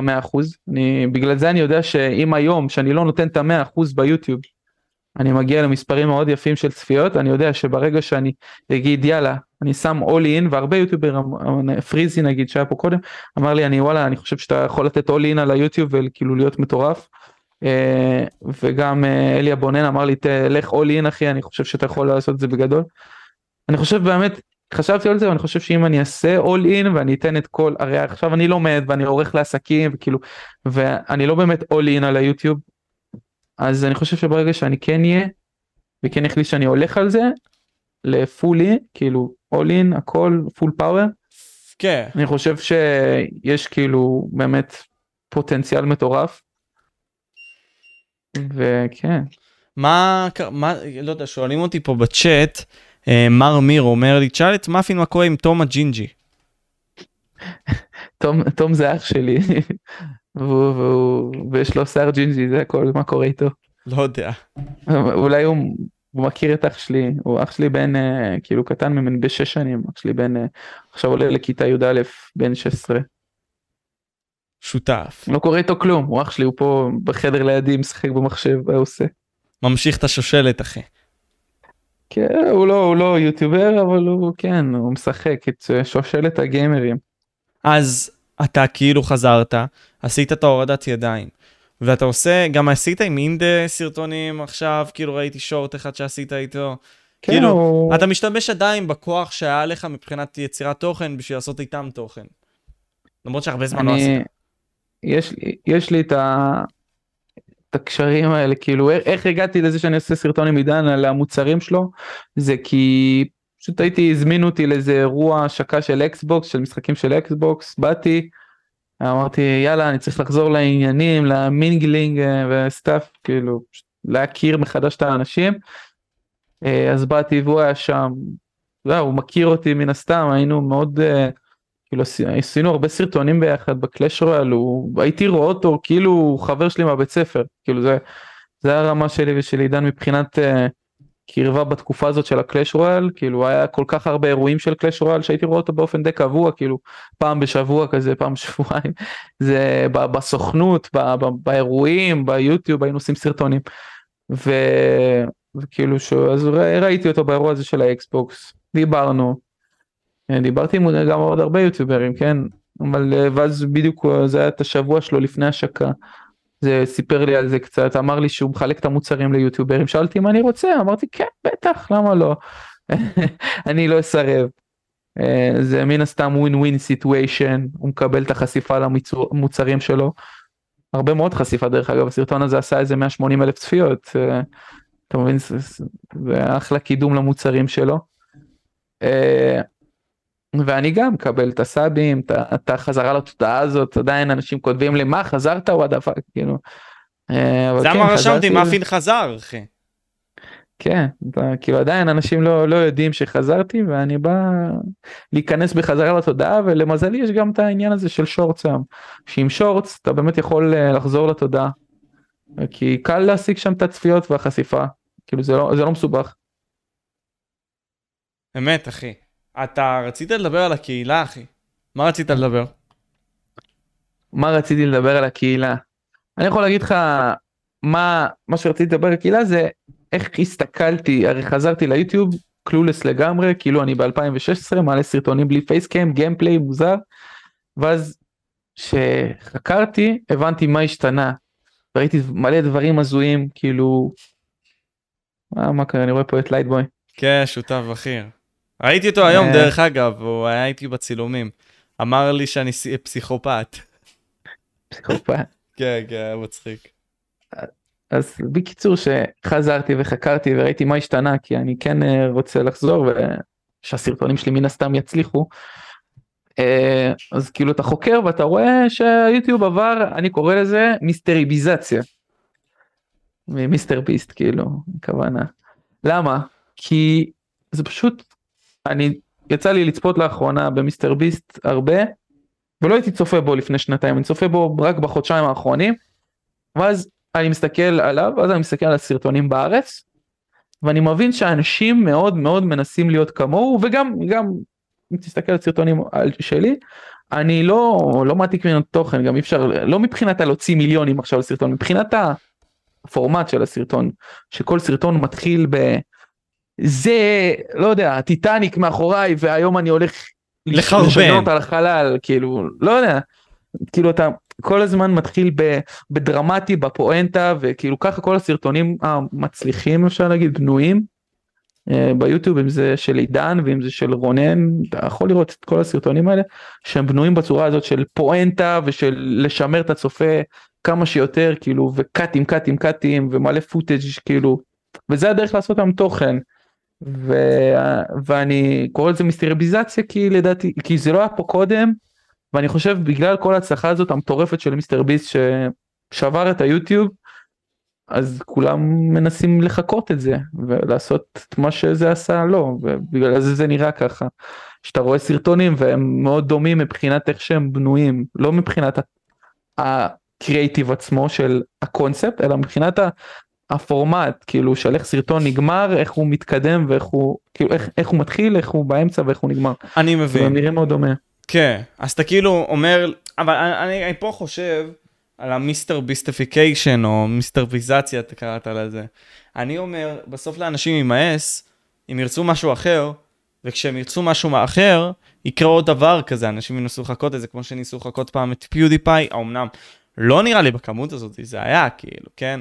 זה לא היה קרוב לתופעה הזאת, אבל פתאום בגלל שנכנס הכסף, ובגלל אתה יודע, אנשים רוצים להיות מפורסמים, פתאום זה היה ככה, בתקופה של פיודיפיי זה לא היה ככה, אנשים נסים לחכות את ביסט. אני חושב שזה ישתנה, רק שהאלגוריתם ישתנה. אני חושב שהאלגוריתם מאוד מקדם את הסוג תוכן הזה, כי יוטיוב מן הסתם האלגוריתם שלו תמיד משתנה, והוא לא אותו אלגוריתם שהיה ב-2017, 18, 19, פעם היה אכפת ליוטיוב רק מקליקים, רק מה-CTR על הסרטון, לא היה אכפת נכון, הפאק סושים, אתה זוכר אותם? או, מת עליהם, אחי, הם היו שמים תחתים בתמונות. אז הם היו שמים בחורות בטאמנייל, והם היו עושים 120,000 צפיות, אתה אומר, מה? יש להם חרא של סרטונים, כאילו, איך זה מצליח? ולמה זה היה מצליח? כי האלגוריתם היה עובד רק לפי CTR, הוא היה עובד לפי הקליקים, והסרטונים שלהם הביאו הרבה קליקים, לא משנה כמה דיסלייקים היה להם, ולא משנה כאילו כלום. והיום האלגוריתם הוא עובד בצורה שאכפת לו בעיקר מזמן צפייה ממוצע, ומקליקים ביחד, והוא עושה הוא מאוד מתקדם ביחס לפעם, ואם אתה מצליח ליצור סרטון שאחוז קליקים שלו גבוה, הייתי אומר שאחוז קליקים טוב הוא על, זה מאוד יחסי לכל ערוץ. 9-10 לדעתי, אבל זה כלל העצם. אני אומר שהממוצע הטוב, שהוא סבבה לגמרי, זה בין 9-12. אם אתה עושה יותר, אז כאילו מטורף. אם אתה עושה טיפה פחות, זה פחות טוב. אז אתה לא מטורף. פחות מטורף, אז יש גם ממוצע, יש אנשים שיש להם CTR, כאילו, מי שלא יודע מי זה CTR, ששומע מה אני מדבר, CTR זה אחוז קליקים פר חשיפות. אם יוטיוב חושף אותך, מופיע בדף הבית 1,000,000 פעם, אז אם לחצו עליי 100,000 פעם, אז אתם מבינים, זה אחוז. וקיצר, אז כן, אז מאוד חשוב להם הזמן צפייה ממוצע, ובגלל זה הסרטונים של מיסטר ביסט בנויים כמו שהם בנויים, ובגלל זה הם מצליחים, כי אנשים פשוט צופים בהם עד הסוף, כי הם ערוכים, ובאמת כל קטע, הפתיח, איך זה מתגלגל, האמצע, הכל, על פי האלגוריתם, הוא פיצח את הנוסחה של איך להצליח ביוטיוב, ואנשים מנסים לחכות את זה, ואתה רואה את זה הרבה ביוטיוב, וכאילו, כן, זה די מטורף, ובלי קשר שחוץ מהמיסטרביזציה הזאת, שאנשים פשוט נראים כמו מיסטר ביסט, אני כן רואה הרבה עדיין שיט, אם זה בטיקטוק, אם זה ביוטיוב, כמו כל מיני אנשים הזויים שאומרים שהם מוציאים $1,000,000 על הסרטון, ואומרים שהם פתחו מיסטרי בוקס ב$1,000,000. אתה לא אוכל את זה? או $500,000. לא. ארתור נגיד לא הוציא $1,000,000, הוא גם אמר את זה בסרטון, אבל הוא כן הוציא, נראה לי... הוא כותב קליק בייט בסוגריים בכותרת, זה לא מוזר לכתוב כותרת ואז לכתוב קליק בייט. לא, אני מבין, אבל נגיד, יש את... עשיתי פודקאסט גם עם איציק ראובן, אתה מבין? שהוא עושה על 250,000, הוא לא אמר ש... בטוטל זה 250,000, הוא לא באמת הוציא 250,000. מה שכן, ארתור כן, לפחות הראה לי חלקית, שהוא הוציא איזה $100,000 על סרטונים. אני לא קונה את זה, אני גם לא חושב שגם אם כן הם מוצאים... אלפים, אני חושב שזה תמיד מספונסר איכשהו, אם זה מישהו שולח. זה הגיוני, צון לי רייט כאילו. כן, זה בסדר, אבל אני חושב שהכותרות האלה של $500,000, 250,000, לא, כאילו אחי, אתה עושה את זה, אז איפה, למה הסרטון נראה ברמה עריכה וטאמנל, כאילו כל, הרי מיסטר ביסט שהוא עושה כותרת מטורפת, אחרי זה אתה נכנס לסרטון והוא מטורף, מבחינת העריכה, כאילו פרודקשן, הכל, הפקה. אתה נכנס ואתה רואה שההפקה היא כאילו... ברמה גבוהה מאוד, אחי. שלא, כן, של מיסטר ביסט, אבל כשאתה נכנס בארץ לסרטונים האלה של הוצאתי $1,000,000 על הסרטון הזה, ההפקה בסרטון היא לא ב$1,000,000, כאילו אולי הקופסה, הוא אומר שהקופסה היא ב$500,000. Allegedly.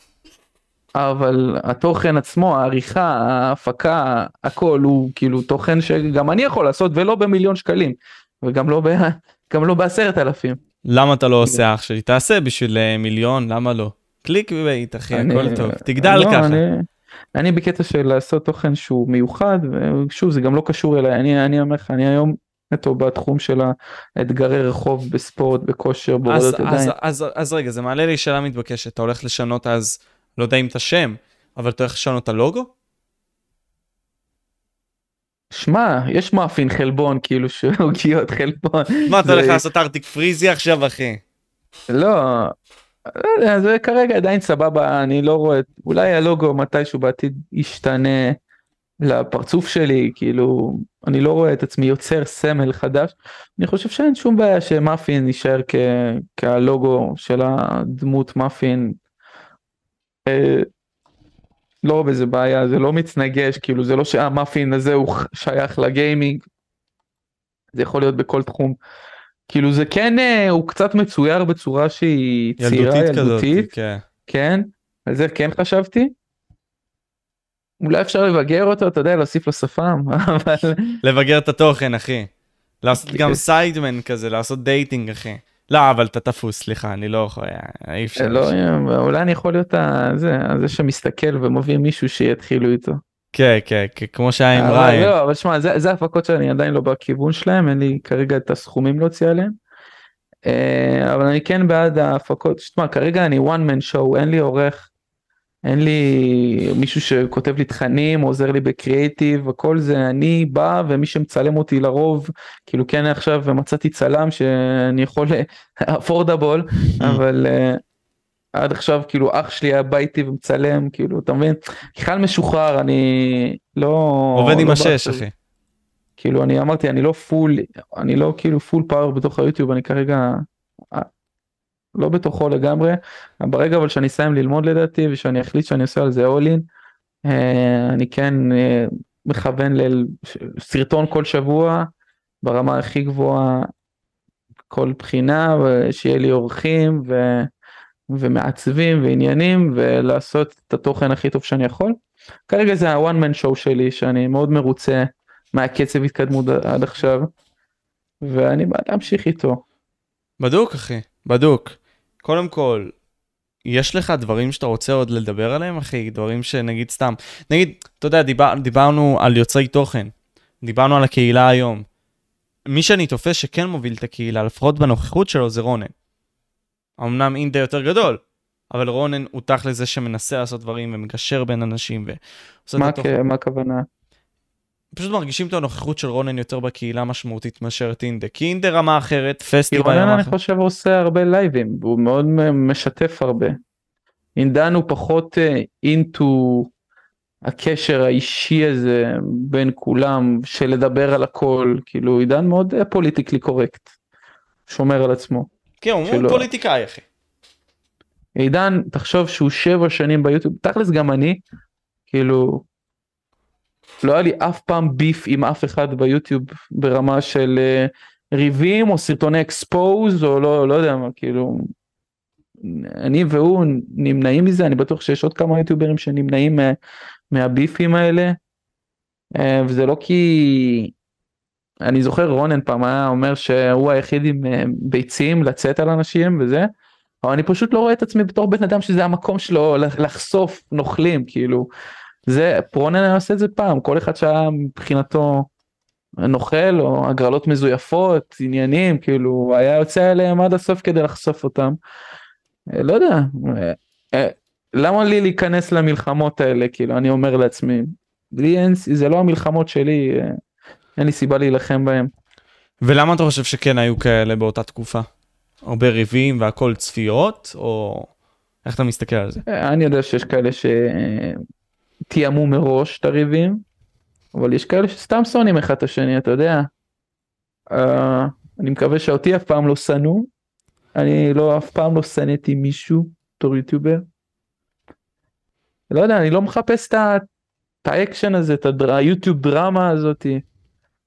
לא מעניין, לא תופס, ואני חושב שגם עידן בדיוק באותו ראש, תמיד מנסה להימנע מהדרמה, אני כן יודע שהיה לו דרמה, והוא אמר את זה אפילו בסרטון האחרון שלו, אם יצא לך לראות, שהוא עשה שאלות עם גבי נונסטופ. כן, כן, צוות הנובי מה שנקרא. היה לו שם שאלה עם איזה כאילו יוטיובר היה לך ביף, ואז הוא שיתף, שהיה לו ביף עם רונן, לפני כמה שנים. כן, נראה לי זה היה עם זיגי, מה שקרה שם. כן, העניין עם זיגי והבת זוג שלו, עדיף לא להיכנס לזה. המצחיק. כן, המצחיק, אבל שכל אחד שעושה מה שטוב לו, כל עוד זה חוקי, ואם זה לא חוקי, אז אתה... אבל יש דברים שאני אומר שאם זה עד כדי כך לא חוקי, למה תלונן למשטרה על זה? למה אני הבית משפט? יוטיוב זה בית משפט? לא. לא, אבל אני אגיד לך איפה כן אני רואה שזה הגיוני. יש קהל של צופים שצופה בך, לא יודע, באמת אני גם לא זוכר את הפרטים המדויקים של זה, אבל בוא נניח הנחות פה, כן?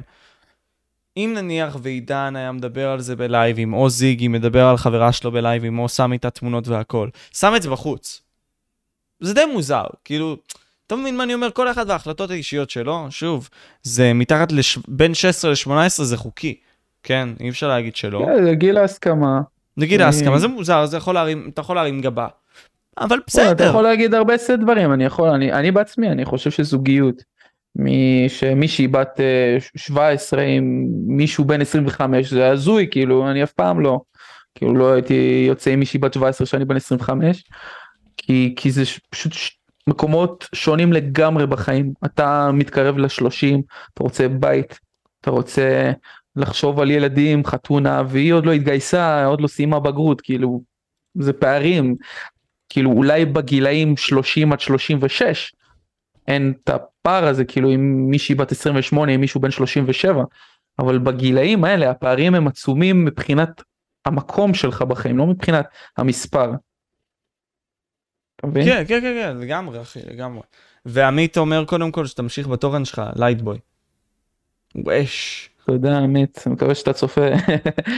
ואני שמח לשמוע שאנשים, במיוחד כאילו גם שהם לא ילדים, למרות שאני מאוד גם, יש צופים שהם הרבה ילדים, אבל יש לאחרונה הרבה מאוד בוגרים, 20, 22, אומרים לי שהם אוהבים לצפות בסרטונים שלי, שזה משהו שאף פעם לא אמרו לי בקלאש רויאל, או בבראול סטארס, או בפורטנייט, כי זה כאילו לא מעניין אותם, אתה מבין את הגילאים האלה. תשמע אחי, אתה ג'י אחי, אתה ג'י, מה נעשה? אני כן רוצה אבל לעשות תוכן שאתה יודע שהוא מעניין גם את הצופים הקטנים יותר וגם את הצופים המבוגרים יותר, שזה כרגע אני מרגיש שהקהל יד שאני פוגע בו הוא בין 15 ל-22. שזה טוב. זה טוב, אבל אני רוצה גם כן לגעת, זה לא מספר, כן להגיע לילדים, כאילו היותר קטנים. למרות שכאילו זה קצת קשה, כי אתה יודע, רק מגיל 14 אתה מתחיל לחשוב על כושר ועל פיטנס, אז קשה לגעת בבני 9 עם ספורט, אבל לא יודע, צריך איכשהו לחשוב מה אתה עושה. בדוק אחי, בדוק. יש לך משהו אחרון או כמה דברים אחרונים שאתה רוצה להגיד לצופים שלך, לצופים שלי שצופים בפודקאסט אחי? משהו להגיד לצופים, קודם כל חבר'ה תודה רבה שנשארתם, הקשבתם, מי שהיה פה מההתחלה עד הסוף, מטורף שלו. תמשיכו להיות כמו שאתם, תודה רבה למשה שאירח אותי כאן, הוא פנה אליי ואני רוצה להגיד לו באמת תודה על זה. אז תודה לך משה. ואם באמת אתם אוהבים את התוכן שאני עושה עכשיו, את ההורדות ידיים, עשיתי גרוף, עשיתי הרמת משקולות, ואני אעשה עוד הרבה דברים מגוונים שהם לא רק הורדת ידיים. אני מאוד שמח שאתם אוהבים, ואני אמשיך לעשות את זה, ואני מקווה מאוד שבחצי שנה הקרובה אני גם אעשה את זה פול טיים, ואתן לכם כמה שיותר מזה, ויאללה, נתראה אז בסרטונים האלה. אתה אומר להזמין אותך לאירועי גרוף. במכונה אולי, לא על אמת. על אמת אני לא מתאגרף, אבל אף פעם גם לא התחברתי. מול סם רויאל. אתה ראית את האיגרוף? לא ראית את הסרטון, עשיתי סרטון איגרוף עם אליה בונן, שכאילו אנחנו נותנים אגרוף למכונה, ומי שעושה תוצאה יותר גבוהה מאיתנו, כביכול זוכה בכסף. אוקיי, ומי ניצח? אני עשיתי במכונה 892, ואליה עשה 910. אוקיי, זה השיא שלי. כל מכונה היא שונה, אז זה לא... אז זה לא השיא שלי, לא משנה. תלך למכונה הזאת, תגיד לי כמה אתה עושה, ואז תגיד לי את היחס. אבל, שמה, יחסית לזה שאף פעם לא, פעם אחרונה שנתתי אגרוף למכונה כזאת שהייתי קטן, אז סבבה, והפתעתי את עצמי עם החוזק של האגרוף, כי חוץ מאיש אחד, אף אחד לא עקף אותנו, כאילו במספרים. באו אנשים גדולים, חזקים וזה, אז... שורים. הפתעתי את עצמי עם הכוח. אתה הולך לעלות סרטונים על טכניקות של הורדת ידיים? יכול להיות שבעתיד, אני מאוד רוצה לשמר את התוכן שלי יותר בידורי מאשר מקצועי, אתה מבין? התוכן שלי בהורדת ידיים הוא מאוד בידורי, זה התגובות של אנשים, זה הצחוקים. זה האווירה, זה השוק אחי, האם אתה הולך עכשיו לא ולהוריד אותו. של מישהו כמוני, ששמע, יש לי שרירים, כן, אבל אני לא ענק, אני 1.72 מטר, אני לא איזה עצום, אז שאני 1.72 מטר, מנצח איזה ענק 1.90 מטר, שכולו שרירים, זה בידורי, זה כאילו זה מעניין, זה מפתיע אותם, כאילו את האנשים האלה, שמסתכלים עליך ואומרים מה זה, הוא לא מתאמץ, כאילו, זה מגניב, כאילו, וכן אבל עשיתי את הסרטון שהוא עם אלופי הארץ, שאתה יכול לראות, איך זה עם אנשים שהם מקצועיים, נגד איך זה אנשים שהם סתם ברחוב, אתה רואה את ההבדלים, ובגלל זה אני לא בא להוכיח שאני איזה אלוף העולם בהורדת ידיים, ושיש יותר חזקים ממני מן הסתם, אני בא לעשות את התוכן שלי המבדר, של לראות את האנשים ברחוב, צוחקים, מתלהבים, ומופתעים, וזה תמיד כיף. עמית אמר שאין מצב שיש לך אגרוף כמו לאליה בונן. הוא אמר את זה לך, נראה לי שאמרת שזה השיא שלך, ש-910. אני אומר לך, תקשיב, לא, עמית, תפסיק. אולי זה 910, אבל במכונה אחרת. יכול להיות. אבל אני אומר לך, יש לי צילום, אתה יודע מה, אני יכול לשלוח הסרטון, הוכחה, עמית. תמיד מה אני אומר, אחי. קיצר, קודם כל, נועם אחי, נועם סמואל, האיש היקר, מאפין. וואלה, אחי, היה לי כיף, באמת, אחי. אתה יודע, גם הייתי רואה את הסרטונים שלך, זה בכלל הכי מגניב גם לדבר איתך. That's it my brother, אז בתקווה אחי שאתה תפגיז, שתמשיך אחי, ו... That's it my brother. יאללה, תודה רבה משה. יאללה מלך. היינו פה חבר'ס, ביי. יאללה ביי.